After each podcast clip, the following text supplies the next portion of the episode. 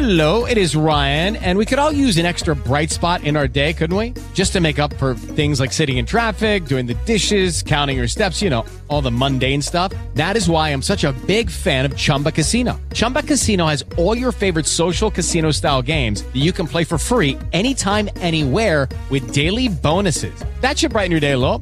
Actually, a lot. So sign up now at chumbacasino.com. That's chumbacasino.com. No purchase necessary. VGW Group. Void were prohibited by law. See terms and conditions. 18 plus. With Lucky Land slots, you can get lucky just about anywhere. Dearly beloved, we are gathered here today to. Has anyone seen the bride and groom? Sorry, sorry, we're here. We were getting lucky in the limo and we lost track of time. No, Lucky Land Casino, with cash prizes that add up quicker than a guest registry. In that case, I pronounce you lucky. Play for free at LuckyLandSlots.com. Daily bonuses are waiting. No purchase necessary. Void where prohibited by law. 18 plus. Terms and conditions apply. See website for details. Purchase your tracks today.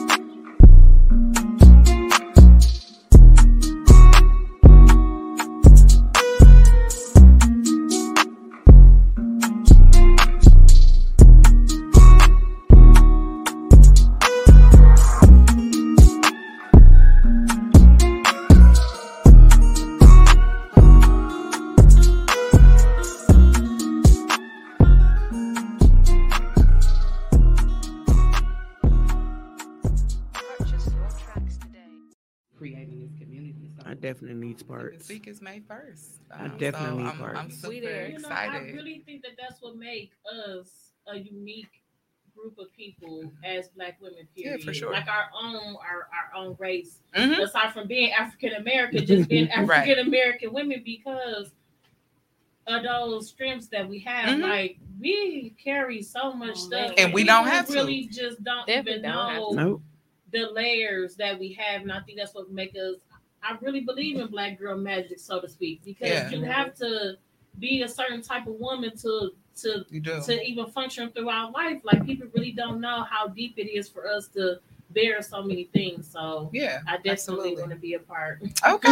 Is it like an age limit? Because I think right now, now, because the girls that we have, come, I'm just saying like the like girls that we limit, come. like what? no, not. I mean, not like. I mean, like more more girls that like that's coming into into womanhood. You know what I mean? Um, so they can have like a guide Yeah, as far as um, so how to not like so right now I don't have anything for like um 21 Someone and under. under. Mhm. Um, but definitely going into that adulthood, really trying to figure it out. So right. it's more so for um, women that are 21 and older. Okay. Um, I always have my godmama in there. She 50, so 50 something, and she, I mean, she she enjoys it. You know what I mean? She it's fresh ideas, new Mhm. conversations, um, and new ways to really figure this shit out. Because none of us have it figured out. We're still Nope. just going through life I'm going and through just trying to just iron out the best things that we can. Like I said earlier, like don't act like we ain't just have COVID for two years and we're still going through it. So that I know that has an impact on a lot of our mental health. And so yeah, I'm like super geeked about my event. I love it. Like every time I talk about it, every time something good has been happening, it's day over day, and I'm like, oh, you know, like I'm geeked to have It's it. It's coming. It's coming fast. I'm Yes, def- I'm it's coming fast. Like I'm definitely down for it. For Help sure. Y'all get y'all early bird tickets. Oh yeah, they are on early bird right now. They are on early bird right now. Where can we get our tickets from? Um, on my website, ashleysstokes.com slash events. All right. Um, and that locks you in on the early bird. All Special right, y'all heard my girl. Get in where you fit in. Yeah. Come sip and give Speak. tea. Okay. Basically, sip and give tea. I like the Sip and give remix. I like the remix. I like that too. All right, Miss Fee, what you got going on? So yes, I'm Felice. Um, so my Instagram page is pretty fee. That's it's pretty private. That's where I share all my family Mhm. stuff on. But I do have a um, nonprofit organization called Foster and Festivities where I bring light to you know just celebrating children that's in foster care. Um, I feel like that's something that we don't do um, as foster parents. You know, have big parties for them, take them out the state. Um, I know a few that typically take their children, you know, with them on vacations and stuff like that. But a lot of times that's not happening. So Mhm. um yeah, that's our organization. We we real new, so y'all make sure y'all go follow me on IG and Facebook. Um, we have a, a launch party happening in May.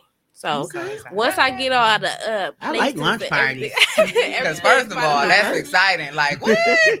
Yeah, Clink, we'll clink. be we'll be sending out that information pretty soon. But um, it'll be I'm gonna have it on my birthday because it's a celebration for me, along with you know just being able to have something for our kids, and so um, I'm excited about it. And That's what's um. That's nice. Yeah. That is so nice. I, I really, really like the energy. yes, big energy.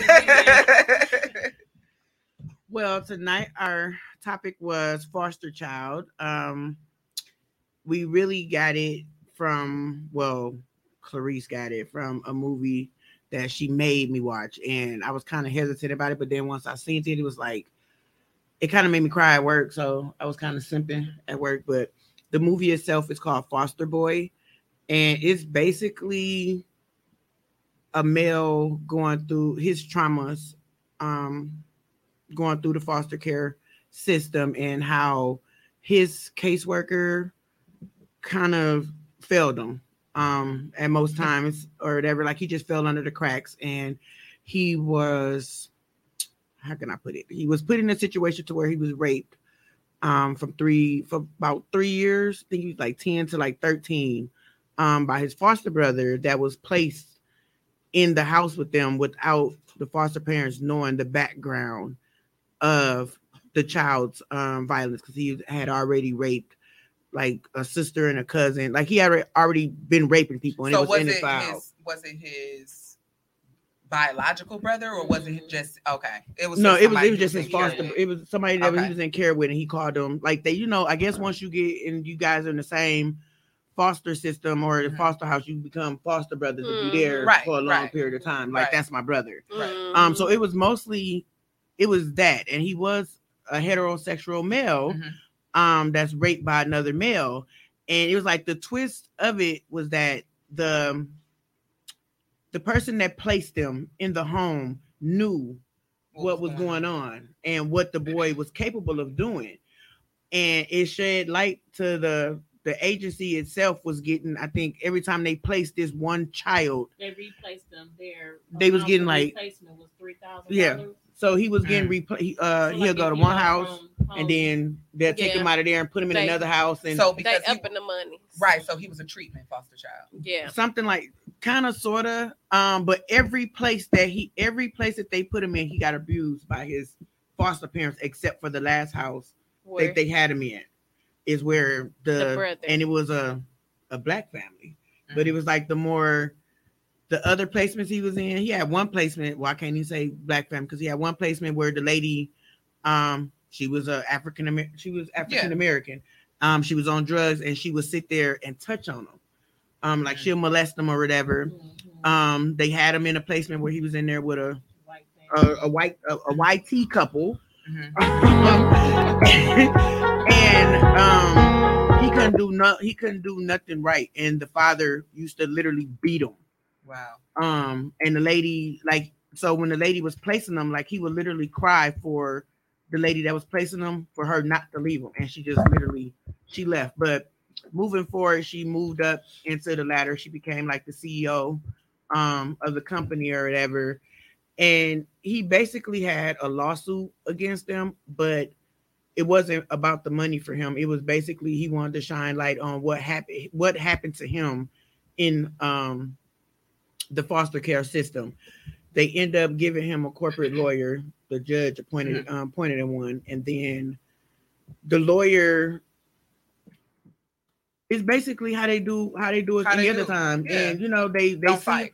they seen him as he was black his hair was in like a fro or whatever so he Mhm. already seen him as a thug Yeah. and that's how he aggressive. and that's how he looked at him and We given point wanted them to settle. Yeah. the boy was like he was very aggressive only because he, was fighting for his life. that too and he, he judged the he he had he judged the lawyer that they had appointed him and the Mhm. lawyer judged him so they was judging each other Right. so it didn't really connect until the lawyer really it started clicking for him and he had to see it um he had like a um a younger black girl on his team with him. Paralegal on the team, and she was like, "Listen to him. You're not Right. you talking at him. You're not listening to him." Right. And once he started doing that, it started clicking, and then it was like, "Oh, okay. So now I'm finna fight for you Mhm. because I did prejudge you when I first got the case or whatever." Right. Long story short, the boy won his case. I think he got like maybe Like 300, 300 something million. Yeah. Wow. and the lady ended up going to jail. Um, they arrested her Wow. outside the A courtroom, lot of money. And she was just sitting there behooved. Like, I mean, you in a corporate company or whatever, so of course So they the finna throw- foster mom or the one that placed The- the him? The vice placement. pre- the The foster- president. manager. the Okay. foster mom and the foster dad was literally fighting Yeah, fighting with him. help. to get him help and to help him understand. They um they had like a farm, so the rapes used to happen in the barn. They burnt the barn down. Mm. And the like because the boy couldn't go in there, he couldn't because that's where his Right. trauma took place. So yeah. he came home one day and- what happened once once they realized that that was part of why he wasn't being his. It was a trigger. They they burnt that joker down to the ground. Trying to you know fix the situation. They burnt that joker down to the ground. He pulled up like this was for me. It was like Wow. they just they sat there and watched it burn. I think they even grabbed popcorn. That had to be like Wow. a connection piece right there, though, that's huge. It was Like, it was really nice. I think if you haven't seen the movie or heard about the movie, it's definitely on BET Plus. You it's definitely a, a checkout piece. Yeah, to check I'm it out. sure If you like Antwone Fisher, you would definitely love Foster Boy. Mm. And Antwone Fisher was the bomb. So let's just definitely. point that out. I definitely felt some type of way about the movie because who's protecting our children, even if Right. they're not physically out of Right. our bodies, out of our souls, out of our spirits. Mhm. You know, I always tell myself if a child ever come to my house, I'm gonna treat them like they're my child. You know what Mhm. I mean? Like That part. I just can't see where you know if you're if if this system is supposed to protect those that just didn't have the parents to Mhm. protect them, why should they be bounced around and, and handled so carelessly? Right. You know? Mhm. I gotta think about that though. Like it's I, my views on foster care are kind of up and down because you got some people that actually do it for the kids. Mhm. You know what I mean? Like they love kids and they want to do Which it is for the kids and they want to they want to take them though. they want to take in and help as many kids as they they can. Mhm. Then you have the ones that just don't give two flying freaks. They just want the check for it. So I'm kind of Right. Which ain't that much money. Like Right, it's not. I You can feel like work in those type of situations, when you have someone who really is genuine about like helping the kid, like B Mhm. said, like I want to be able to celebrate these children because Right. they have not been celebrated. Like going Mhm. the extra mile, like Mhm. doing the extra for your kid. Because I feel like me naturally, I feel like parents that are good parents, and Mm-hmm. and I feel like a lot of my friends are good parents, right? If you don't go the extra mile, if I don't see a parent going the extra mile, how I see my friends friend doing it with their kids, like Mhm. I be Right. like, no, something ain't right. And if I see that with a foster parent, it's like you'll do the extra for your own children or your grandchildren, Right. which personally happened to me. You know what I mean? Like, so you gonna go hard for your grandkids, but you can't go hard for me. And I Yeah. see it day to day. Like, I just think that it's like this small percent percentage of people who who don't go hard enough for all kids. all kids. Yeah. Like it's important that you it's important that you put stick your neck out because the moment that you could be the one person that Right. can help Yeah. and change this kid Yeah. life forever. Like it could be something that is small, whatever it is. And in my personal experience, I feel like shit. My foster parents was the best ones are now deceased. So they were an older couple who who really was like, Yep, this is the only kid that I'm getting. I don't want no more kids. you know what I mean? Like and I'm they gonna took take care time of her. with you. Yeah, and they Yeah. spent time to understand me. Right. But also, mm-hmm. on the flip side of that, I got a good foster home, but then now I got a fucked up foster home because of what y'all grandson is doing to me. You know what I mean? Right. It's, it's the same thing that we're talking about here. Wow. Like we're all trying to save one another. So how do we do that? Like we have to. These are situations that we got to talk about. That Mhm. we keep trying to sweep under the rug. Right. And if we don't talk about it, like how will we get better? Like how will we heal? Like how will we focus on this one area? Which I always tell people shit. Like I ain't want nobody to know I was in foster care because I saw it as this thing. Like oh, you in foster care. you in foster care. Like I used to Your tell mama my didn't want you. Your mama didn't want you. And you know, kids really mean as They hell. Like definitely- these Yeah, kids, no filter. the kids None. that are now like They I, I would have been kicked out of school because I was already fighting. You know what I mean? I was already trying to fight my battles. So me thinking about like what type of kids that we have now, Mhm. and I ain't want nobody to know I was in foster care because of the stigma. Like I used to tell people I was adopted by a rich family. I got people who will tell you that right now. Like, So what's the difference of being adopted and being in the foster? foster you know what I mean? Like, what's the difference of saying I'm adopted So- versus being in the foster care? No, it's not. I mean, because you still could get a check if you adopted. Right. Well, a lot of people still get a check, but they get to treat you like your own kid. So, like this, somebody now you getting different kind of consequences than you would have if you was a foster kid. Because foster kid, you know, you ain't supposed to put your hands on them. You ain't supposed to do a lot of. Mhm. It's certain rules with them. You get in trouble legally as a foster parent Yelling, versus it's versus all yeah, different type of stuff. they be quick. Which you is know, crazy because we grew up on yelling, and I think most of us turned out perfectly fine. No, don't yell at me. My, old, my oldest daughter is like that. Like, like I can, like I yell at her. Like her, They me be discipline, me disciplining her was yelling at her. Mm-hmm. Now them regular, them other ones, I had to, you know, put a little Right. power behind that. But that, my oldest one, like I just yell, or if I raise my She'll voice, be I got like she was like. Yeah, and she was good. too. But Yeah. now I, My son, I kind of had to. I gotta, Okay. I gotta I had to put my the- foot now. on him. Had to put my foot on him. okay now. All You right. gotta give a little I. I don't think there there is much of a difference though. Like No, it's not. you you're adopted. Okay, boom. You're not in foster care no more. Now I have more liability to you because you are legally my child. Like I I can give you back if I wanted to. Right. It's it's it's the same Can you? thing. Yeah. Yeah. I thought they stuck with them. On, Mm-mm. girl, No. I had a family that I worked with because I used to work with wraparound too, and so she adopted this baby at a baby age, probably like eleven months maybe, and um, she started doing some stuff when she was probably like I want to say six, seven years old, sexualized behaviors, things like that, and she was like, she don't learn this at my house. This, you know, Well, this is she probably should have figured and out where she it was tried happening to give from. her back, and they would not. She said they wouldn't take her back. a lot of different traumas come like that. Like you got to try to figure that shit out. Yeah, where you that literally gotta figure it out. Kids, They was kids like her reenact mom. what they see. And she Um, was saying that some stuff happened while she was a baby. have access to a whole lot of people. They only at home and at school. At school. That's not true because I don't. I'm. seven, my kids pretty. Let me. But you got. They with me and they at school. They, They- don't I mean, but it's different kind of parents out It's here different. now. Though. Like you That's got. what I'm saying. So where would the child had got? Like you can have kids going to I know. cousins' house. You got cousins. It's not. It's not always an outside person that's touching a child. It could be somebody in that right that Yeah. baby square, Yeah, and now no, you got this child it could around. be, is it could be learned trauma too. That's like what she at, thought it was a um, learned behavior. Yeah, it's a learned behavior. So, like at 11 months, say for example, something may have happened to that child In front of her biological family. instead of her bio. Right. Like, not to say that she remembers those things, but it's kind of like Mhm. in her DNA. Like Yeah. the trauma Right. kind of Yeah. like sticks with her. That's why kids do act out. That's why kids like do certain things that they do. Right. So as much as we try to unlearn those traumas, it's something that is rooted. unlearn, yeah. You Right. can't. You can't.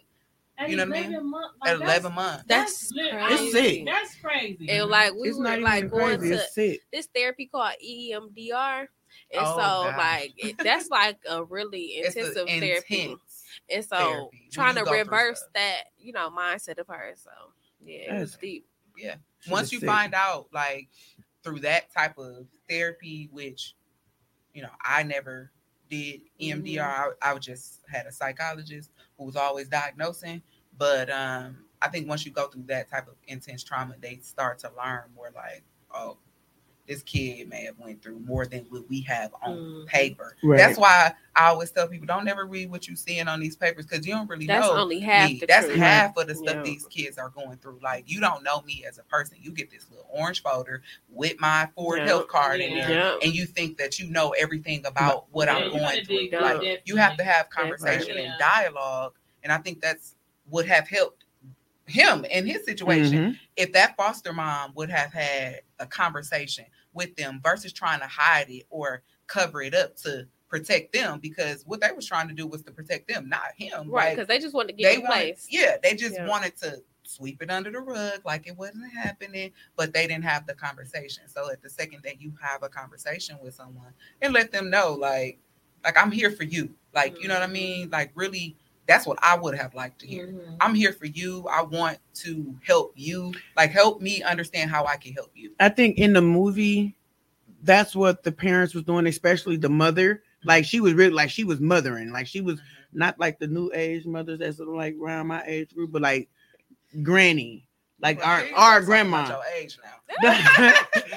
like our grandmas. Like she was really mothering. You know what I mean? So it was like, I think it was more so the trauma for him. He didn't want to speak on what happened to him. Like it was hard for him to speak. Right. So he rapped it out.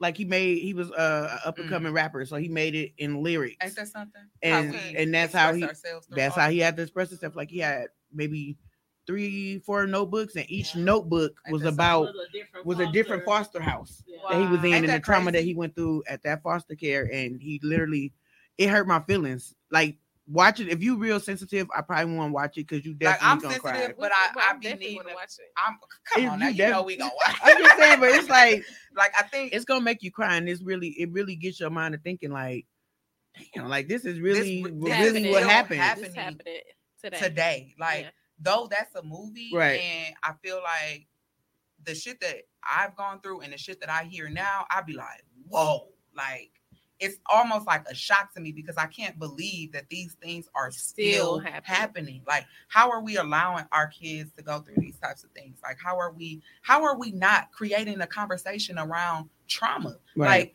this That's shit is for here. real. That's like we here it's today. it's for real and i i think that's why i try my best to like live out loud and i try Mm-hmm. to say like i try to express myself the best way i know how it may it may not be the best way like to my point but i'm getting that shit out some kind of way like you Right. said he was writing out raps He wrote his raps out. i was journaling you know what i'm saying and you may be doing something on your end like let me try to figure out how i can help these kids Mhm. like what am i going to be able to do to help me And see, the, it is crazy because I literally was at home, Mhm. like just had some free time, and I was like, You let was me find clicking me through. something to watch.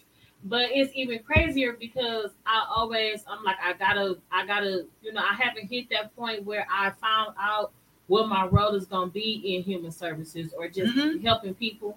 But I do know that it is, you know, around women, around children. Mm-hmm. We've had conversations like, oh, after school, I'm gonna try to work around women, or I'm gonna try to take this path and work around children. sure. You know, so you know, I definitely just felt like it's just something that had to be talked about. Yeah So I told have- y'all before we started, you know, about my friend who, um, like in the movie, um, when the when the young man got on the stand because he had to um Testify. testify, Yeah. Yeah. Uh, you know, against the company or whatever.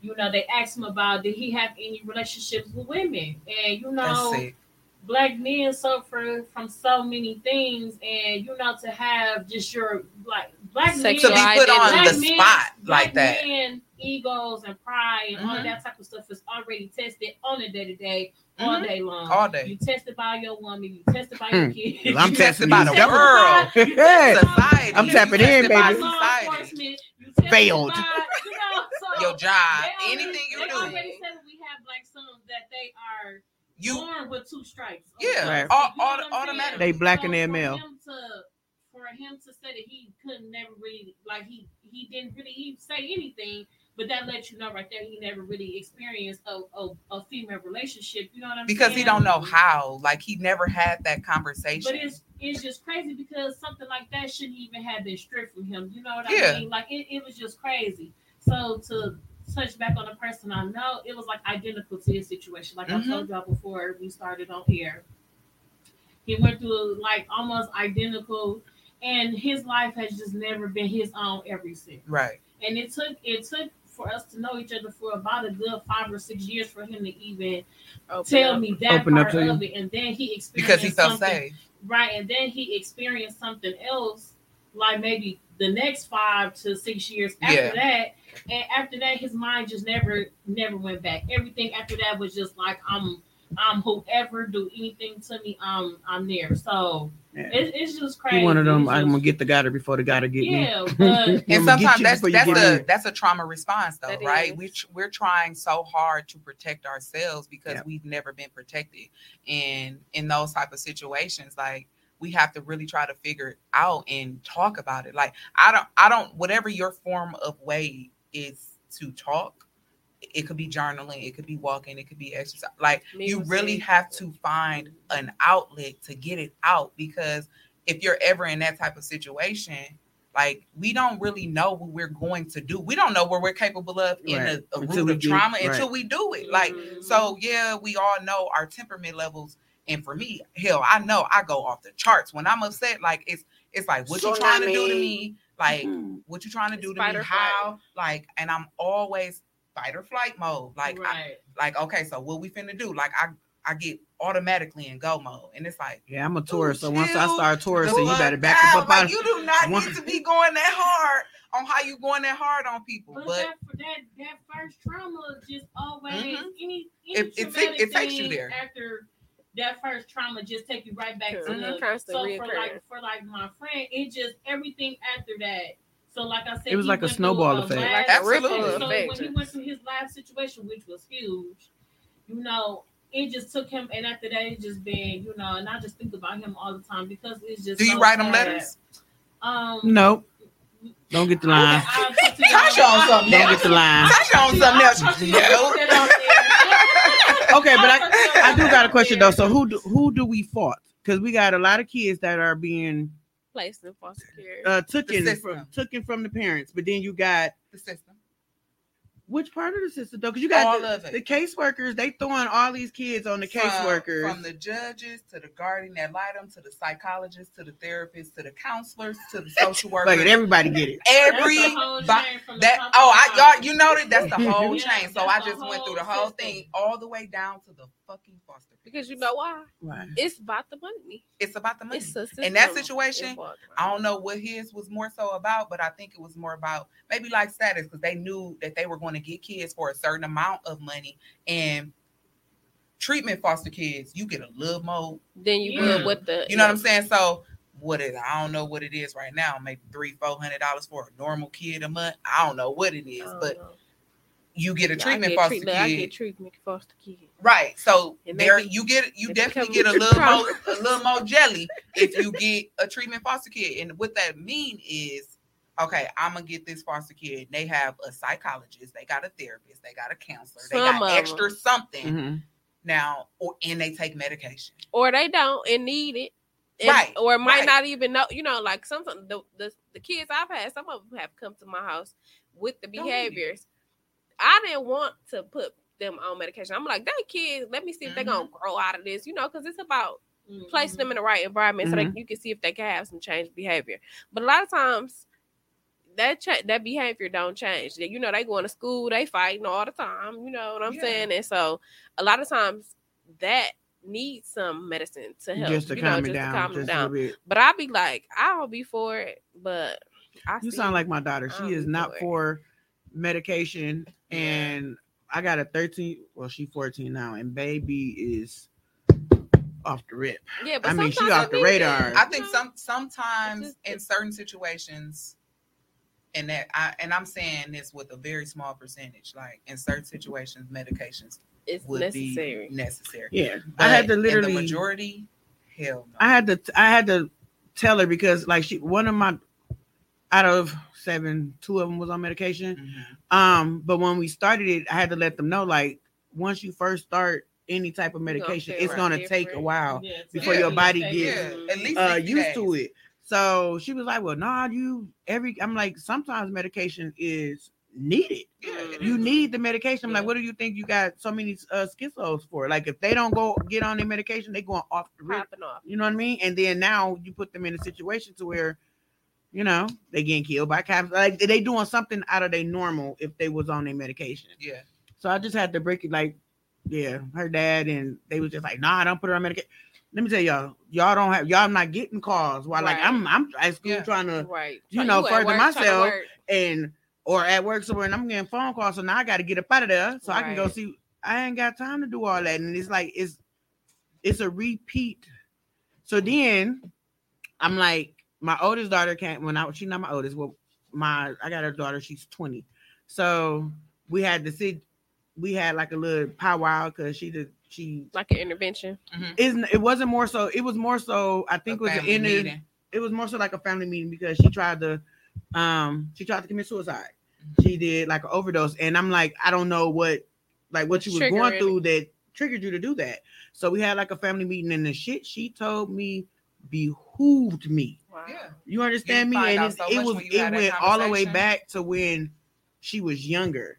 And I'm like, where the f- you know where was I at? And she told me she was like, Mama, you was always at work. She was like, and I'm like, Mm. she was like, you was trying to put, you was trying to make sure we was straight. So I can't fault Mm. you on that. And that's what I was saying with you. Like, I put my kids in care of somebody that should have been their protector, Mm-hmm. and they protector wasn't protecting them. Yeah. You see what I'm saying? So now she she lived in her trauma for the past 20 years around the same motherfuckers that Yeah. Her, her. so now it's just like so now I'm like God fuck it damn it. What the what what do I do with this now? So then I had to as she explaining it to me so now I'm going down the line. Mind you I got six girls Yeah, and that's one heavy. boy so now I'm like you you what, what you got something, Something like that you You got don't something take the yeah. band-aid off. Like Yeah. rip that rip it off and just give me the whole give me Just give me the everything at once.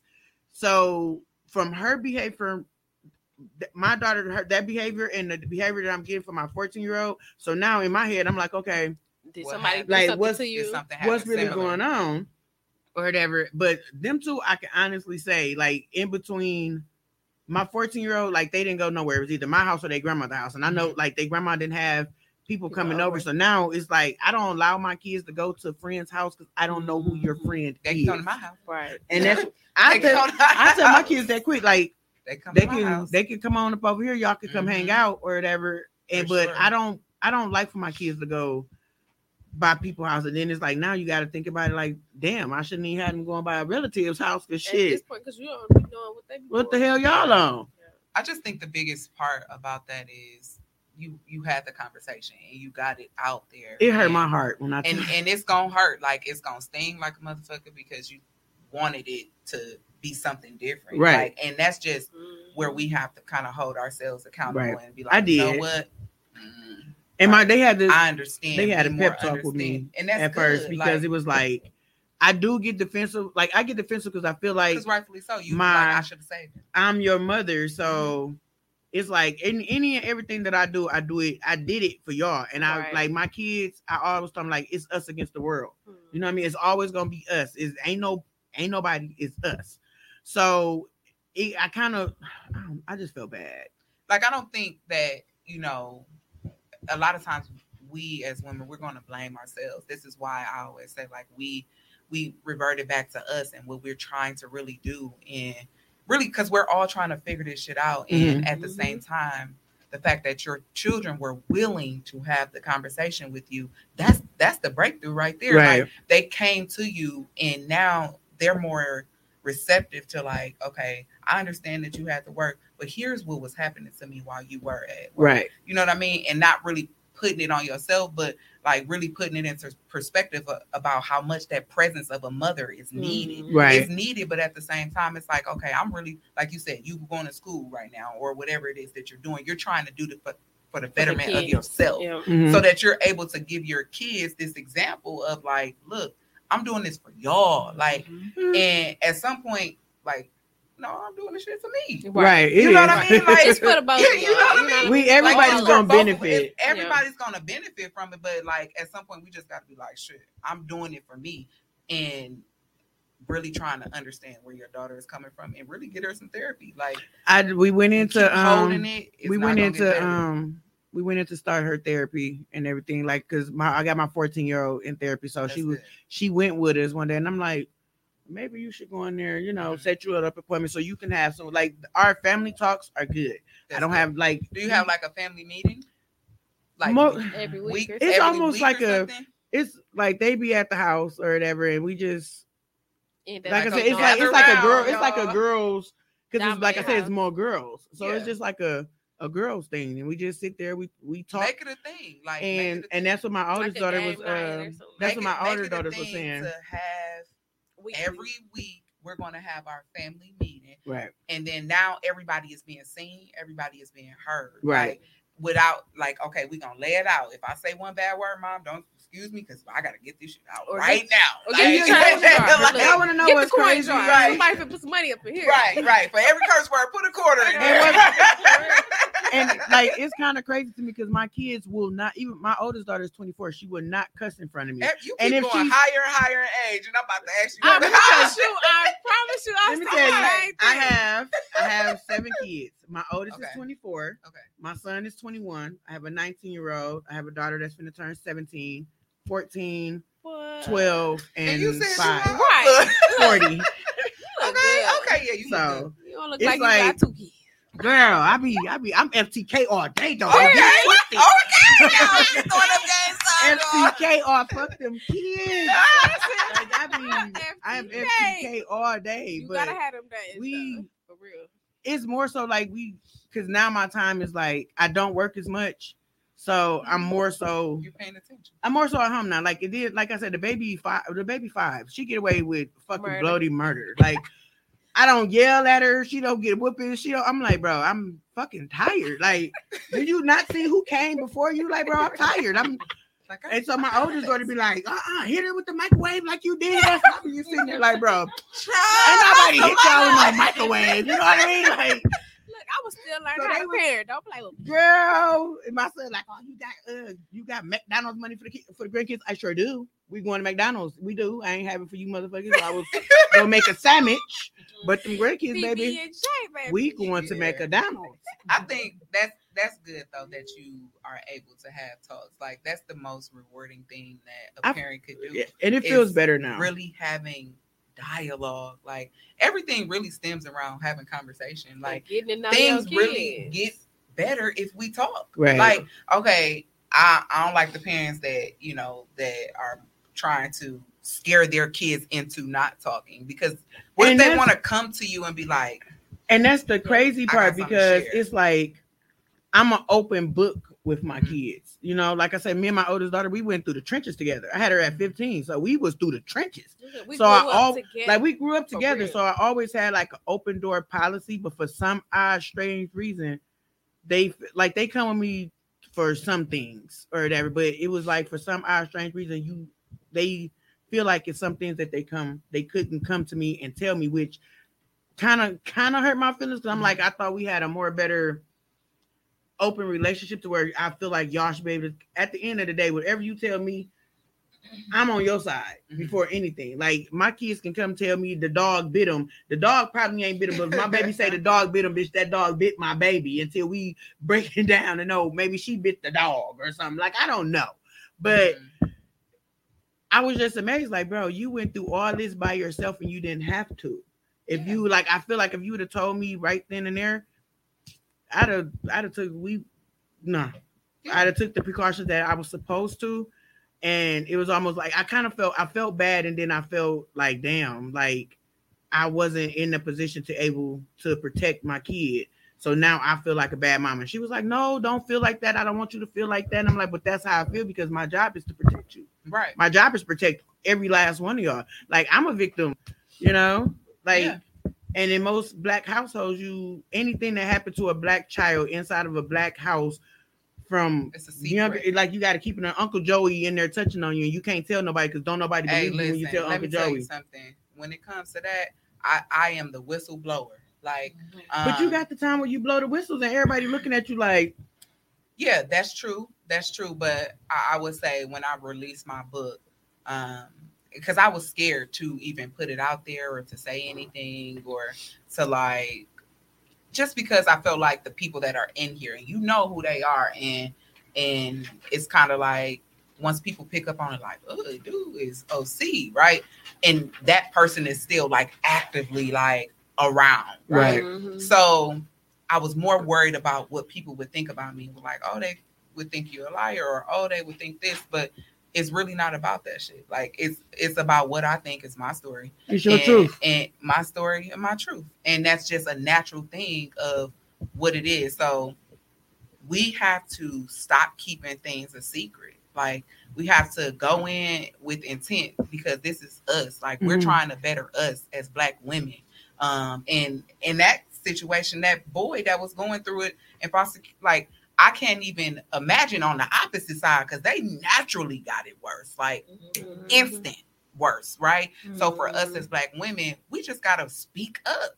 We gotta speak up and say enough is enough. Like Right. we have to go in and just really start to say, you know what?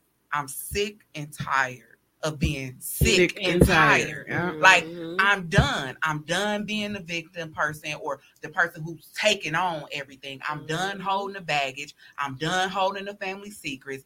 I'm done. Like, at what point do we say we're done so we can get Enough our breakthrough? Like, Right. we got to be like, enough is enough. Like, I'm sick and tired of just being sick and tired. And I'm about to blow the whistle on everybody. That's why we begin to feel bad when things happen to us. Like we don't say nothing. we don't say nothing. It's like we're going through enough over here, and now we gotta Yeah. Right, Yeah, clean it up in front of the cameras or whatever. face. So at we shouldn't have to do that. So at what point did you have a breakthrough? Just like in your life, just experience in foster care. Like what made you just be like, 21. 21. Um when I was 21, you said suicide, so I can relate to your daughter. Um, I'm a depression and suicide survivor, and not that I don't have depressive episodes because I'm a human being. Mhm. Um, and I say survivor because like I really was in a dark, dark cave. Like, I mean, the cave was just so dark. Like I didn't see light at all. And I was just like, I was writing my journal one day and I, I had thought back to like my foster parents, um, the Copelands. Th- those were my only foster parents that was the best out of over 25 plus foster homes. Um, you've been in 25 Over plus, like, over that that I could remember. Um, and I'm like, you know what? Like, I'm I'm tired of this shit. Like, I'm tired of going through the depressive episodes. I'm tired of trying to get somebody to save me. And the person that I wanted to save me was my mom. Like, Right. I wanted her to save me.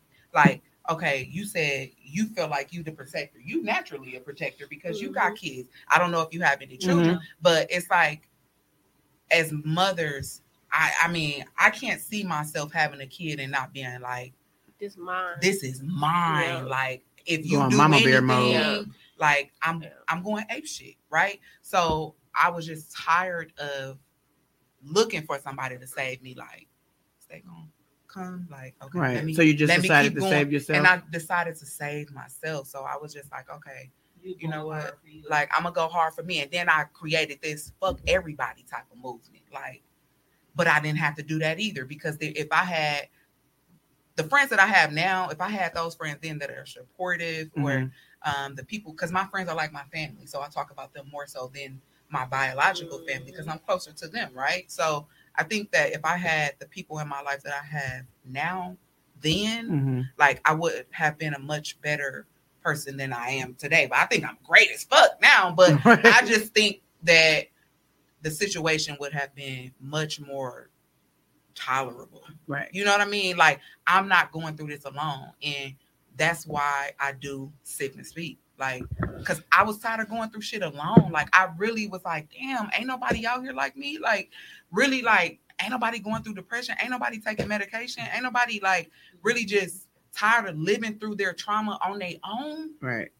You know, Like, I, I think and that's what it I is. think until you actually say that to somebody, because that's how I discovered so many things about myself or Yeah, other sure. people. Because sure. I, I could just be having a bad day. I might be sitting there with you at the table like, girl, I don't even know you, but this is what I'm going through. Yes. And you never know that one Yes. I'ma person say that one person who need- listens. That's how I became a mental health counselor.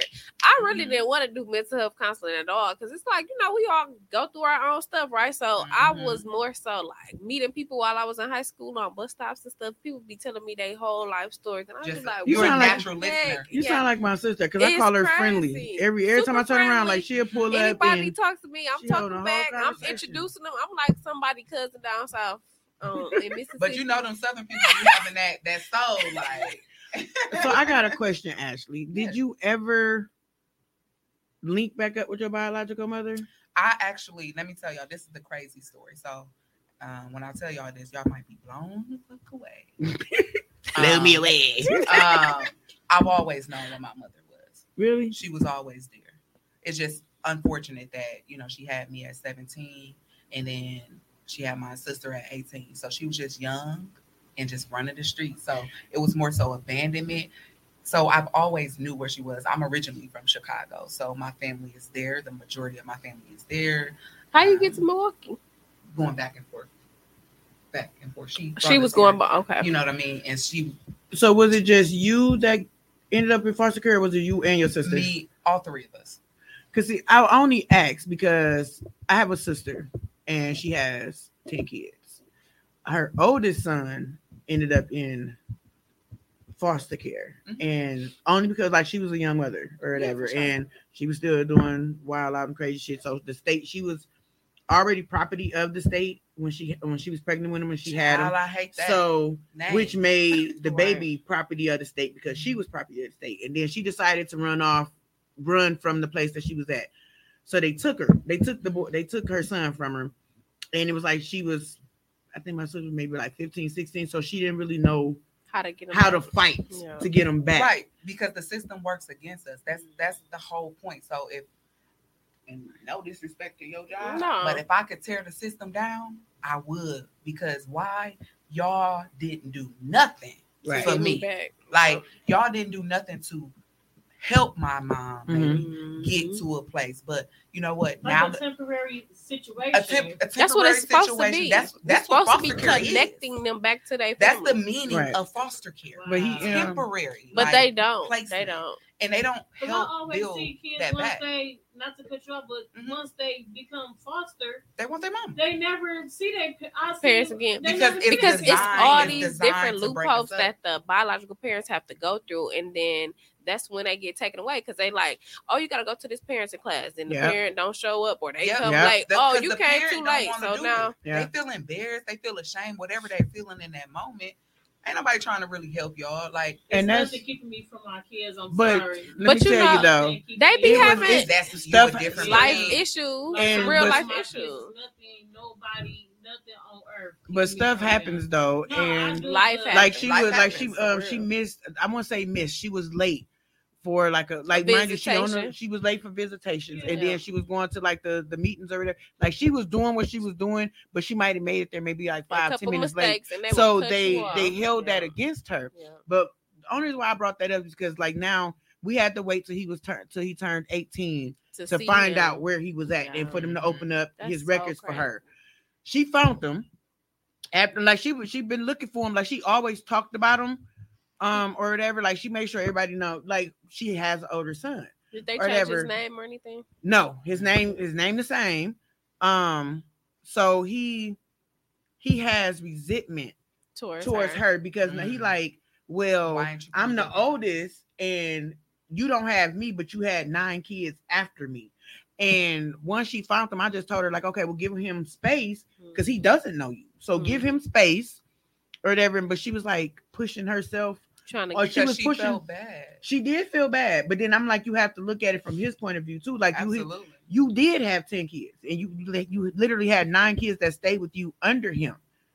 And his feelings is, well, why you didn't do the same what you did for them for me? Yeah. I I'm like, so you have to give like give them give him You some space. But when I say like he But in a he holds situation resent- like that, I resentment really towards her. feel like because I had my daughter at 16, you know, what do Mm-hmm. Mhm. you really if if I don't know about taking care of myself, what do you really know about you know what I'm saying? But I you wasn't really already- for- you wasn't- I Legal can't stuff. fight if I can't really understand how I'm supposed to be in the world because I wouldn't probably have a child Right. at 16 if, unless I'm raped or something.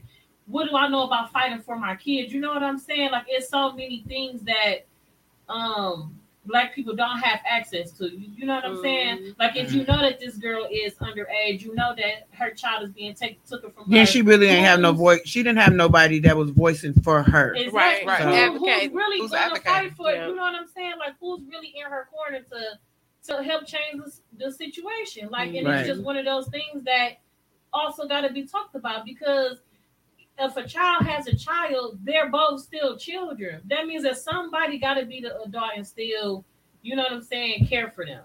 I feel like if he ever came to a place, not even I'm not even saying even forgive. Well, you gotta forgive. You never should forget. Like if you forgive, you're not forgiving for the person you're forgiving for yourself, so you could go past. But I feel like if he ever have a sit down with her and hear her side of like what happened and what she was doing and that she never forgot about him. Like he was like we used to throw parties every year for his For him. birthday. Wow. Every year she threw a party for him. That's You know what I mean? So just to remember, just, like to try to figure, yeah. just to like she'll post on Facebook. Um, like so she fought hard for herself, even though she didn't have an advocate. Um, but he, like I say, he still held resentment. But Did he, she, did she get the chance to tell him those things? he won't talk to her at all. But he talks. He talks to his brothers. He just won't talk to her. So did they kind of like relate? I don't. I think my. I think my nephews are most. I think they advocate for it. But like, okay, well, no, it's not like they always knew they had a big brother.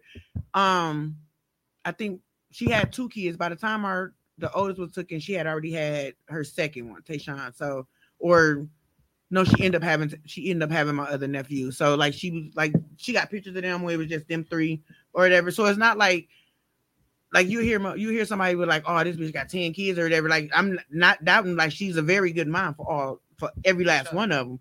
But it was just like at that time I was a kid fighting for I was a kid trying to fight to get my kid back, and I didn't have nobody to help me Mm. fight to get you back. So I lost you. And if they ever had to sit down to where he can tell his side of how he how he feel towards her, and she can just let him like give him like maybe like a little insight of what happened or what she was doing, I think they'll have a a better Bond. a better bond. And then she got a granddaughter, like he got a daughter, and Mm. like she done went.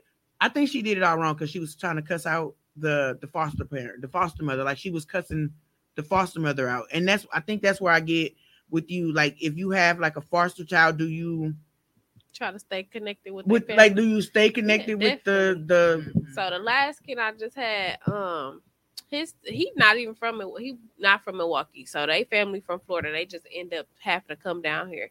So um, his mom used to be on the south side all the time. I live on the north side, but Ooh, I know she anytime I going on the went to south the south side, I would call her or just you know text her and let her know I'm gonna be on this side of town today. You want to see him?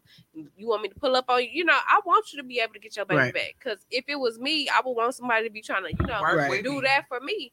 And so, yeah, I mean, I will always do that for her. And he said she called, man, she would be calling some crazy hours, and I'd be like, listen, you need to call before eight o'clock. my before you go business hours are nine to five. Listen, mm-hmm. but then she, you know, if I was up and it was a weekend, I'd be like, all right, here, here go, your mama will talk to her.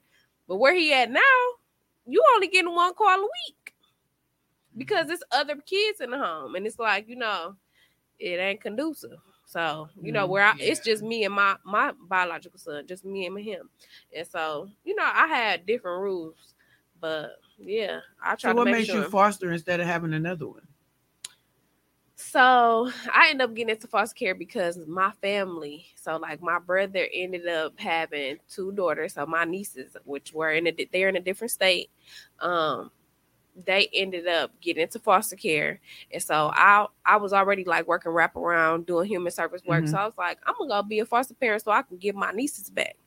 So I'm writing these people out of town. They not responding to no emails. They not, you know, they not even paying me no attention. And I'm thinking, oh, because I got these uh, degrees in social work and all this stuff, they gonna come put my Open nieces with me. yeah. So that was the reason for me getting into it. And then, um, so they, you know, my brother was fighting, but they ended up taking his rights away, and so they're adopted out in a whole different state. And so That's my crazy. hopes is to, you know, eventually link back up with them to get them back in our Mhm. family. But yeah, that was my reasoning for. I hate when they foster care. snatch a whole father's They, like. they take they take your rights away for anything though. You know, it could be the smallest thing. Yeah, they if took you don't show up to court, okay, let's take it. You know what I mean? They don't feel like you're serious. Sophie, did you did you have foster kids in your house when you had your your son?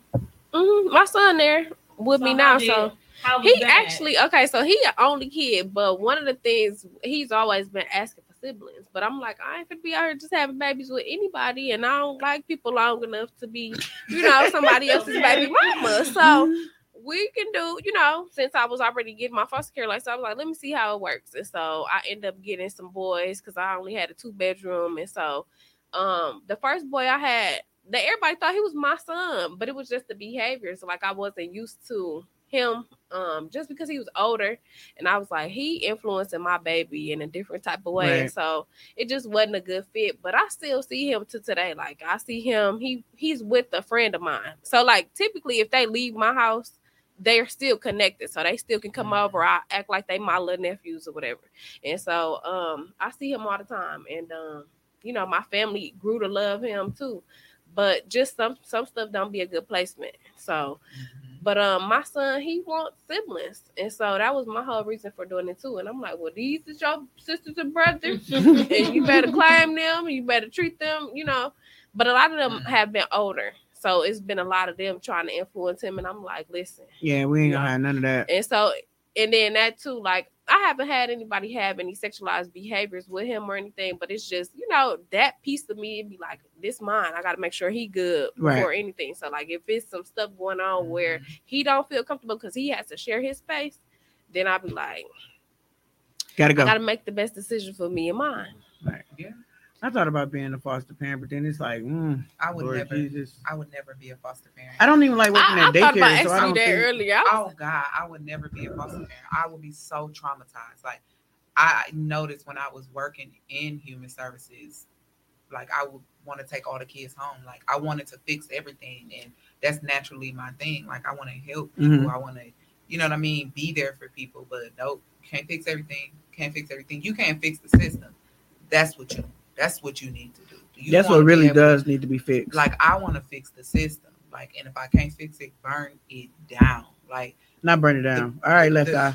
the Bureau of Milwaukee Child Welfare, DCF, trash. Like I'm gonna tell y'all Trash too. All of every them trash, but they one of the better ones what out you of like Bureau- the bureau out of uh, Milwaukee. I'm gonna say Milwaukee over other Child. states.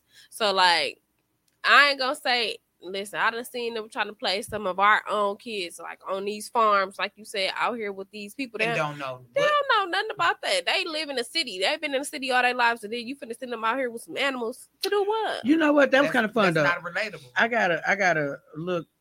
My mom, we was coming. My stepdad had family in Minnesota, so we used to go from Milwaukee to Minnesota. And one particular time, him and my mom was drinking too much, and they ended up fighting on the highway. So we get pulled over, and they took me and my sister's room. I think it was like a temporary placement or whatever. But the lady had a farm, and we had to been there for maybe about three, like maybe up to like three weeks until they was able to get us back until we a matter of fact we was in Elkhorn. I never forget it, and I was young as hell. But they had like this fat ass pig, buddy pig. They waking us up at six o'clock in the morning to milk cows and grab. I don't, I don't know. My milk come in a jug. I don't have to pull on no cows' titty to get no milk. I'm not doing all that.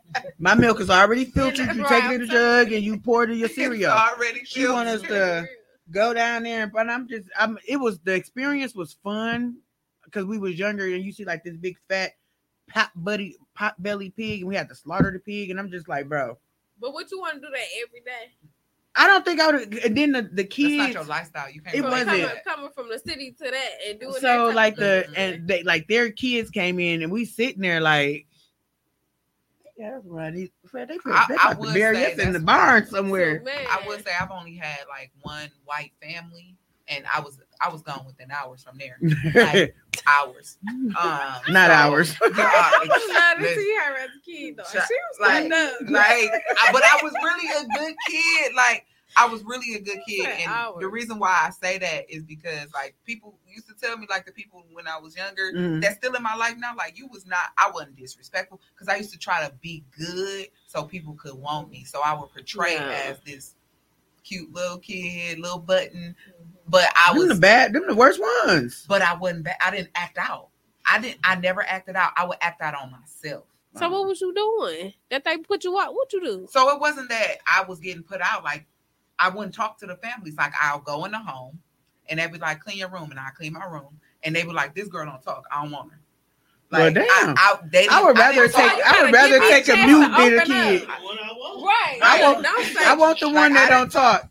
No, because I was suffering inside. Like I was really going through something mentally, and I think that truly now that I think about it, like that probably scared a lot of the foster homes. Like I don't want to wake up with no dead kid in my house. You know what I mean? Because Like we don't know what we she don't know what thinking. she thinking. So the fact that I didn't talk, They just Like, didn't want to wake up and they you were didn't standing want- over him like, Yeah, right. yeah. So maybe whatever that was, like I never really tried to like harm anybody. I always tried to like do things to myself. Mhm. Like, and that was the thing. Like, Okay. you know what I mean? so you was more so self harming than Yeah. lashing out. well, I never lashed out. I wasn't that kind of kid. I, I was more afraid to lash out because I they used to. You ain't want to get put out. I didn't want to get put out, but one of the worst foster homes. Um, if y'all follow me on Instagram, I tell like stories on my story times on Mondays, and um, like the Instagram called it the crazy lady. So I'm just go with that. Mhm. Um, but um, so the crazy lady, she was like one of those ones where, like, you know, I had to like, I stayed with her for about four, five years maybe. She used to like try to abuse me and all that kind of stuff, like put her hands on me, like I wake up in the morning with welts on my skin or whatever. She burned me with grits, like this is a natural permanent mark now, like shit like that. You know what I mean? Like I probably would have whooped her ass. I'm she's sorry. dead now. So it's like I, I really used to be like, I used to tell her like, you know, I can't wait till something happen to you, and when it does, you're gonna die like a horrible death. Like, and it was like it really was. She had throat cancer. She couldn't talk no more, like at all. Like so, Ooh, that's that karma. yeah, karma Mm. because of what you did to children. It and the thing was, the thing is, like all of the pain that I endured was like not because I wanted to Mhm. go through these things. And I don't think that I don't blame I don't blame nobody but the system Mm-hmm. because y'all put me in these people's homes and things are gonna be great. thinking and it's gonna be all good and I would have much rather with slept with my damn mama some Right. damn where on the bench somewhere. Even though she wasn't homeless, she was never homeless. I just I had a great grand Family. Family. Like, you know, my grandmother, my great great grandmother was really good. She kind of like took care of all the grandkids type of thing because my grandma ain't shit either. You know what I mean? So it's kind of like the apple don't fall too far from the tree Mhm, yeah. type of thing. And like now on on the flip side of that, it's like now with my father's family, which is a complete 360. Like this this week's story, I talked about like how good they are because they're so accepting of me. Like Mhm. they're like, I can't wait to see you for the wedding. Like That's what what- they're more like, when you coming up here? You know, your daddy wouldn't be having that. And my father is now deceased, and that was my closest parent. And unfortunately, I had him with me for 11 years of my life, and because my mom was selfish, right? Mhm. So these are the things that I've endured just continuously over time. And it's like, dude, if the system would have maybe helped her, she wouldn't maybe be in this predicament. But I can't worry about this no more. Like I'm done with that. And that was today's story. I'm done. Like Right. I'm done with trying to figure it out, trying to figure out if I can fix my baby sister because she was adopted by a white family, went up north some damn where we just found her three years ago. And here she is. She coming in the picture. She talking crazy to me, treat me any kind of way. Oh hell no. Like I love you, but I'm gonna have to love you way over From there. over Like there. because now You gotta you're protect your impacting peace. me. Right. You're impacting me and what I feel about myself. Like, damn, am I a good person for like cutting her off like that? Like, cause I really want this to work. I want will the cut off mommy-daughter- anybody. Yeah. But, But when it but comes to how my I thought peace, about I'm cutting off these are anybody. My family Mama, members. Sister, you brother. But I cut my grandma off the if she was still straw, living. Like in what was that, December, around my best friend's birthday, I I was like, you know what, Ashley, you just gotta stop trying to save people. Like you can't fix it. That's not your issue to fix. Right. Only person you can fix Is yourself. But you know what? I've been feeling like I'd be having more of an impact on people that are not related to me. Yeah, because I love It's you. always like that. Definitely. I love you just a little bit. Definitely. Not a Not a lot, just a I little bit. I a little bit. I, It's crazy. I got, I got, I got two siblings that I just can't seem to get through to. But the rest of my siblings, we all seem to have that understanding where I'm here for you, you here for me. But I got two that I just can't.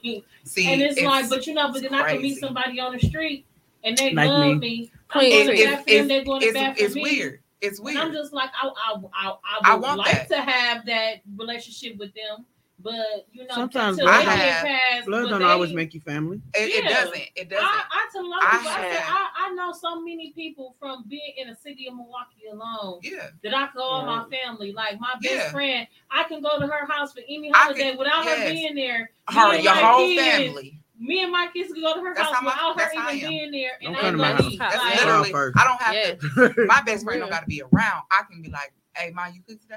It- I'm hungry." I'm Yeah. texting Like, come her, eat. Hey, ma, I need. Can you help me with this? Can you help me with Yeah. that? Like, I'm. I built so many relationships, but I definitely feel you yeah, about it's that. it's so unfortunate. Like we want these things to work how we want them to work because how we see it, we envision these things Right. for ourselves. Like Mhm. I, It's a I perfect want world. that sister, the big sister relationship with my younger siblings. But I'm that's why I'm grateful for my father because he introduced me into what family is. Like Mhm. and I understand, ain't no family perfect because we all got our Yeah. bullshit. But for some weird reason, and I, I really be trying to put two and two together sometimes, like maybe that's why my mom didn't want me to go meet him or She thought she was connect with me. lead it. Be- yeah, and that's for she always used to say, like, you think that they're better than us. No, I want functional family. Like Right. I- so if they function a little bit more over here with a couple arguments and y'all arguing every day and ain't functioning, I'm gonna take my black ass over here with a little bit of arguments at because I'm not about to deal with all of the dysfunction. My life was created off of dysfunction. Right. And why do you think that I would want to keep going with that? Like, right. you know, like at, at any moment, and I'm gonna just say this because I do love my mom, and that's because that's my biological mom, and mm-hmm. you know, I would never want anything to happen to her. But you know, at any moment when you say to your child, because when I see my parents and I see good parents around me, and mm-hmm. I you said I'm going to war for my kid, I don't give a mm-hmm. fuck who Yeah. it is. Like mm-hmm. My kids are At any man, don't point- make my mama mad. My kids Exact- will tell exactly Right. right. I will So, gladly wear that orange jumpsuit for any at one of any mine. For point Mugshot be when- like, Exactly. At any point when a mother says to her own child, this is how I know, like, you got a problem. Like, I will kill you and I'll bury you next to your father. You well, couldn't what? that that might have been No, stem she- something? men- mentally? No, I'm saying, you- like, you gone. it had to come from something as far as like From where she her mother, grew the shit she went through I- with her but I don't know that. You know what I mean? Because it's a I- I conversation that ain't understand. been had. I understand.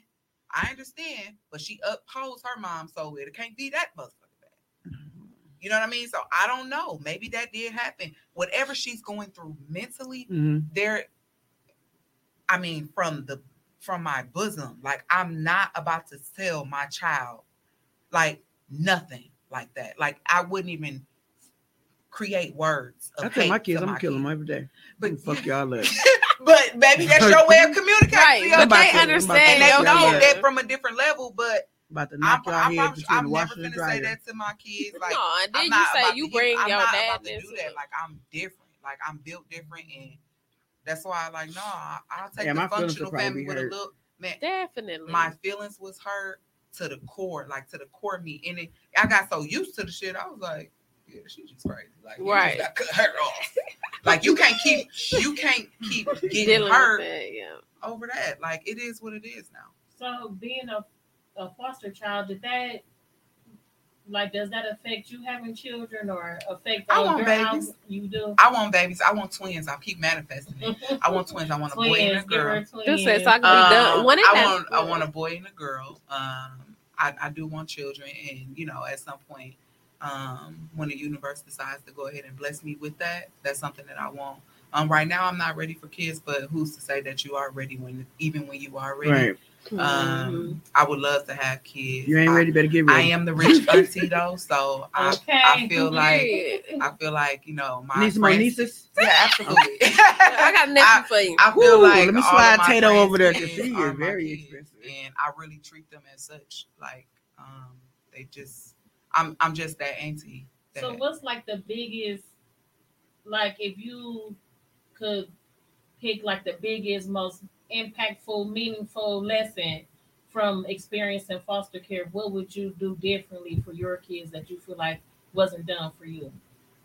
um, communicate, Communicate. talk, Yeah, talk leave about that line it. open. Um, leave that line of communication open for sure. Like, because nobody talked to me. Nobody. I think if somebody would have had a conversation with me um, from house to house to house, then I think my life would have been much different growing up. Mhm. Um, but nobody cared to hear my voice, and nobody cared to show me that I mattered. Um, and that's why that's why I do what I do. So they basically Like, talk at you instead of talking to you. yeah, and everybody made decisions for me, and it's like now if I'm I'm I'm at a point where now I'm so assertive, I'm so direct. Mm-hmm. You gonna hear me. You gonna first of all you gonna see me when I walk through this room. me, You you gonna gonna feel me. me. I don't even gotta talk. My face gonna do it for me. Like, and that's just what it is. Like, and today at work, somebody told me she was like, "You walk in here like, like you you got it all together." Yeah, you gotta own you- the room. I- and she, She was like. I admire you. And even when I was having a bad day today at work, because it's been one of them days and I can't wait to drink a glass of wine, she made my day. She was like, You inspire me because she was like, You just a woman. You like a boss. Like you just Yeah. you you know what I mean? Like mm-hmm. it's in you. it's in it's in me. And I was like, you know what? Thank you. I appreciate that because I was having a bad day today. You just helped me out. You, You even just you just made my day. So communication. well, I do sure. want to know just a few more things. How old were you when you first went to? I mean that that that is available for her. Oh, right cheer. no, it's on the back of my book. Four years old. Four years Yeah, old. yeah, yeah. So did you know like immediately you weren't with your mom and that you were with- Yeah, I, I I I remember the day I was taken away. Like like I think four is that age where you start to like Remember everything. I It's thought it crazy was three. because in the psychology class they said It's most four. people can't remember past before four three. years old. Mhm. So like anything before four years old, You people can't. don't remember. That's why when you said the eleventh month old Yes. coming, I'm like, what? Yes. Like it's it's learned Yes. trauma though. So It's like learned right. trauma. So say for example, example, sexual abuse happens to a kid at an early age. It's learned trauma. So once they know that they were sexually abused at like seven years old, somebody did something to you. It's learned trauma. Like what is sexual abuse? Like it, the kid don't even got to be seven. They could be twelve. You were sexually abused when you were kids. So it's learned trauma. That means I'm learning about my life as I go. So now I'm reenacting what has happened to me at 11 months. That's what learned trauma is. So Mm. you're redoing it in a different kind of form, but your life has been following you. So now everybody has told you what this is, and you're getting older. So you're learning, you're hearing about it. It's kind of like when, you know, that man killed all those people and then he left the one baby there. So imagine that kid, right? This go kid got to go through this trauma all over again because this baby was six months when this happened. They're not gonna remember that. They probably have like screaming cries, right? Because all they remember is loud noises as a kid. Mhm. But learned trauma is somebody's going to tell you that story over and over, Over and and, over, over again. again, So now what would happen to you? You're going to try to find that person. You're going to try to figure it out because why did you take my mom and my siblings? So it's learned mm-hmm. trauma. But mm-hmm. I at four years old is when I really like started remembering everything, and because I'm the oldest too, so. You know, that's you know, because I'm just thinking at four, a child is still, you know, into Disney princesses, and right? just- bananas in pajamas. But no, they do know what's and- going That was on. the sh- you know, Miss Frizzle and all that. Right. Like, those were some of my favorite Miss shows that I wrote about in my book. Like, because those were the things that I, I remember. definitely got to read it. I definitely, that- I'm I- just intrigued. Yeah, it's know. it's super. It's crazy because those were my favorite things. Like that I remember. Like Mhm. you know, I, I didn't care that we slept on a pallet on 29th and Villard. Like I remember all of that vividly. Sheets up on the walls. Like I I like hallucinate and panic when I see people have sheets up on their walls. Like if I walk in your house, you got sheets up on the I like I hallucinate. Like I'd be like, whoa. I don't want to see that. If somebody, if somebody, you know what I mean? Like obviously sexual abuse is a huge thing in my life as well. So in my personal relationships, I struggle with men touching me across my back. Like, don't touch me on my back. Grab me. You gotta let me know you right there. Mhm. Pick me up. You know what I'm saying? Like, I don't need you to be spider touching all on me. no, baby, we don't do that. Like, get me together. Quick. You know? Tasha be on some mess. What she have? She said, I, I need "Come two here." of whatever Tasha got. Just- I'm just saying, I'm just keeping it a buck with you. But Come on. these are the things that I'm learning through. You know what I mean? And it's gonna take a lot of time and a lot of patience. But you know, I'm I'm just living. I'm just keep going because I ain't no perfect person. Like, oh, Walking testimony. yeah, al- always. I'm Definitely. definitely glad you made it though, because Yeah, for sure. we need people like you. We For need sure. them. We need them. You.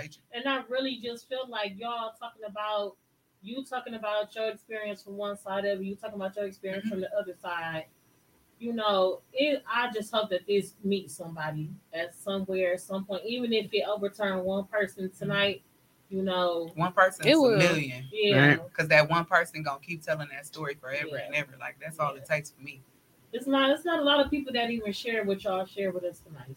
So Yeah, I'm sure. really, really grateful that y'all came. Thank you Always, for girl. having Girl, you can have us. us anytime. Listen, for So, real. at- Call me. get on the Look, calendar because I don't operate without that. Call me.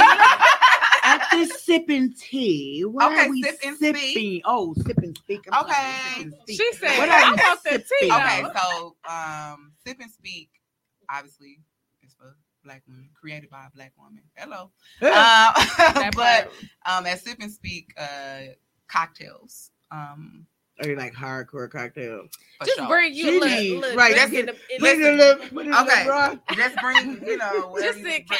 But um, there will be cocktails in in place um, that comes inclusive with your ticket as well as the charcuterie. You know, you get black people, give them a little liquor, boy. I spend little my more whole, liquor card. whole life like that. Like, Y'all need to get hot up in there. Yeah, it's it's Back gonna be a, in it's gonna be a really good time. Like it's really gonna be a day of healing, conversation, and fun. Like it's really We going going? to be. Um, Y'all better get y'all early you bird gotta get your ticket. early Yeah, bird we joint. be- Like, I got Um, mine. I yeah, got mine, it's- y'all. it's like I super- on. about tickets. For real.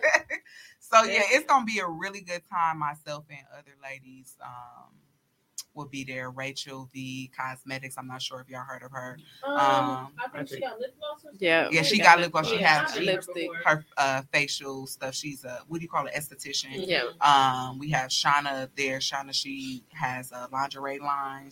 Ooh. Um, we have G, which is uh, my moderator. She'll be there as well.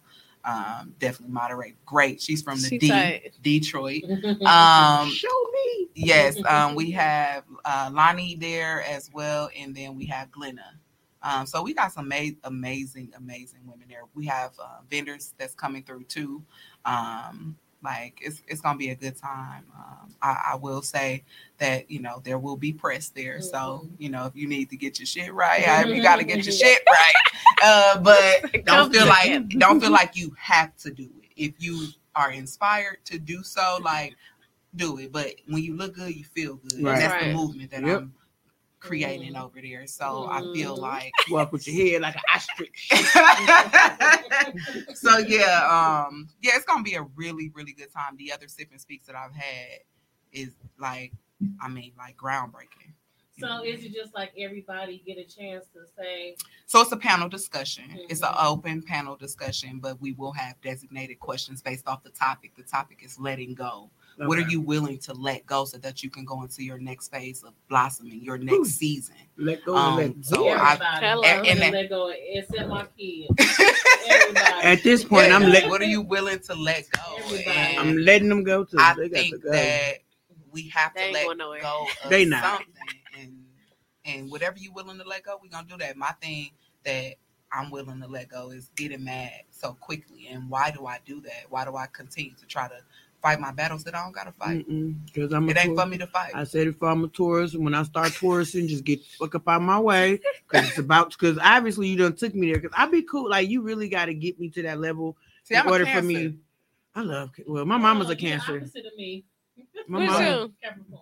my I'm a mama's a, Gemini. cancer.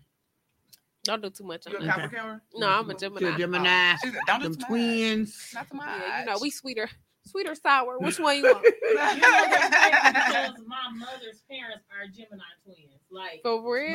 her mama and daddy birthdays was seven days apart. July, Mm. I mean June 10th and June 17th. Wow. So I asked her, I said, So how was it having she was like, Well, they agreed on how to whoop us, like you know, like they were in agreement.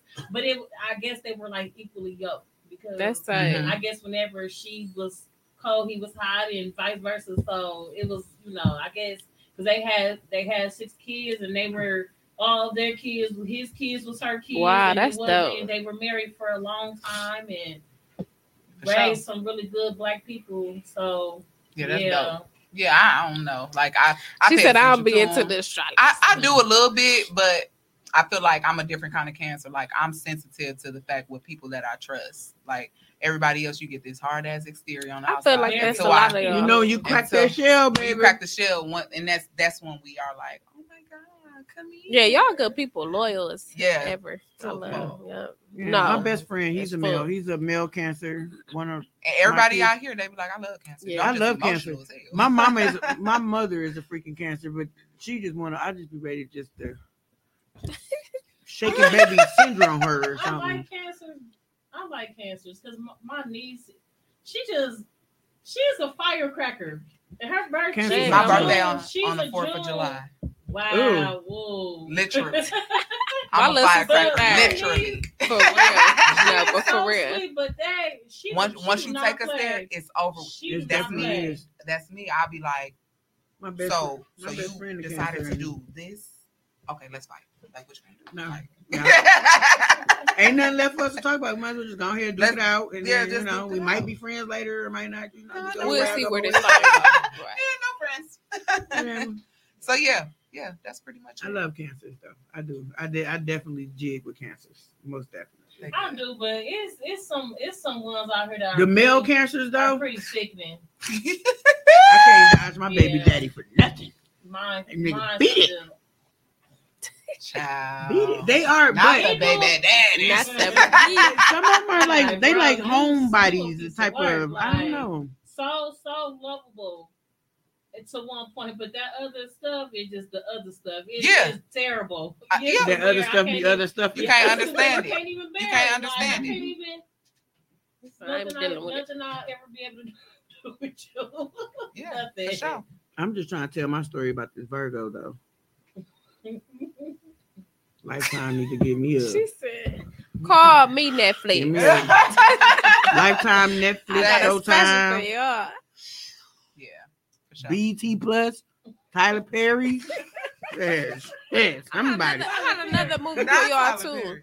Y'all should definitely check out. If y'all ain't seen it, did y'all see Gully with uh Jacob Lattimore in it? No, Mm-mm. And I like it. G U L L Y. Yep, I just watched it the other day. I like uh. Jacob Lattimore. Uh, Uh, it's um nope. It's been I think for like about? the last two years. So it's basically like a clique of friends that kind of like supported each other. But one of the boys in there, he was getting raped, but it's him telling his story on how he got he connected with the friends, and he was. I don't, I, I'm kind of confused about whether or not he was stole or if he was placed in a in a foster home. But Mm-hmm. it's it's like how he's telling it. You just gotta watch it, but it it's real Netflix? good. Yeah, It's another movie. it's I'm on gonna it. Netflix, and I, love watched it. I, I love they got Jacob Jacob Lattimore in there. It got um, him. what's dude name? Uh, the dude off of uh, Empire. What's the man? Which one? The Look. young, the one to play No, Hakeem, the or daddy.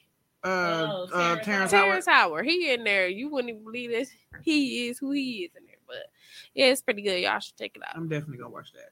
Gully. I'm gonna have to look at that. Um, I that sounds too familiar, but it's another movie that I was watching um when I was on my way to Paris. I was about to say Amsterdam. Look, I had to stop Well, I can't wait to go to the. Let me go. Well, before we leave, I want y'all to give y'all contact information just For in case sure. the people, any of our viewers, want to get in contact with y'all. Make sure y'all purchase my friend's Ashley's book. Mm-hmm. That's Ashley S. Stokes. Okay, please don't forget to ask like we that baby. That's I'm trying to tell you. Like it's a movement. So I'm gonna tell y'all this real quick. So I named my my business after my name because when I was younger, the crazy lady used to be like, "Bring your ass over here," because my name spelled a curse word. A S S. So she'd be like, "You ain't nothing but a little stupid ass. Let's switch your name spell." You know, she used to always like, I so I couldn't stand my names, and of course, like when kids, you know, do their initials. do their initials, like, and I used yeah, so the teacher used to be thinking like I was cursing, but I was like, no, that's my Really real is? name. That's really my name. So like one day she was like, um, she was like, uh, bring your stupid ass here or whatever. Like, but the day I was getting ready to leave her home. And I was like, I'm just not your fucking stupid ass anymore. Like, like Boom. so I was like, For boom. real. That that was my Antwone Fisher moment. Like, I'm not your stupid ass anymore. Like, bye. Nigga. Right.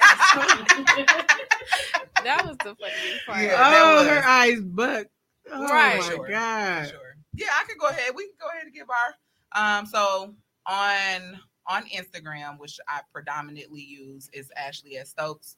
On Facebook is Ashley S. Stokes. If you would like to purchase my very first book, this is actually part one because part two is coming out in Period. 2023. Oh, Boom. okay. Period. So yeah, so in 2023 is part two. So this is part one. You can purchase my book on ashleyestokes.com. Also, for the ladies, cultivated by a black woman for black women. Sip and Speak is May 1st from 3 to 6 p.m. at Freight 38, 838 South First Street. Um, so we're gonna have the food, we're gonna have the charcuterie board, we're gonna have the panel, we're gonna have the topic. Get your early bird So tickets. let's figure out what we Y'all about to let go because we about to let go. Get your early bird tickets. And how much Now. Forty dollars for the early bird tickets. They will be increasing on Friday. Y'all better get them while they hot. Yeah, But yeah, they will be. So my contact information, I'm on Facebook, Felice Gilbert. Um, my Instagram name is Pretty Fee. Y'all can hit me up. I'm gonna check y'all out before I be adding y'all. I'm a little private. I don't play that. But then, um, my business page is Foster and Festivities. Festivities is not spelled with an F; it's spelled with a PH. Just so I have my signature on there because my name is spelled with a PH. But yeah, y'all hit me up if y'all know some people, some kids that's in foster care that needs to be celebrated, graduations coming up, birthdays, whatever, let me know. We interested. Yes, All right. yes, and that's just on Alright. period. That's just that on that. All right, Milwaukee. This ends episode two of Between the Sheets Foster Child. Thank everybody for listening. Thank you, P. Thank you, Ashley. With the S. Ashley S. So, because Tasha's not going to let me forget that. And you Ashley better S. know it. Baby. Call her Ashley, but I'm just gonna give- give the full You gotta give her Period. this. Ashley S, girl. She said like Weezy S baby, so it's Ashley S. Don't forget that. Look, I need three or whatever she got.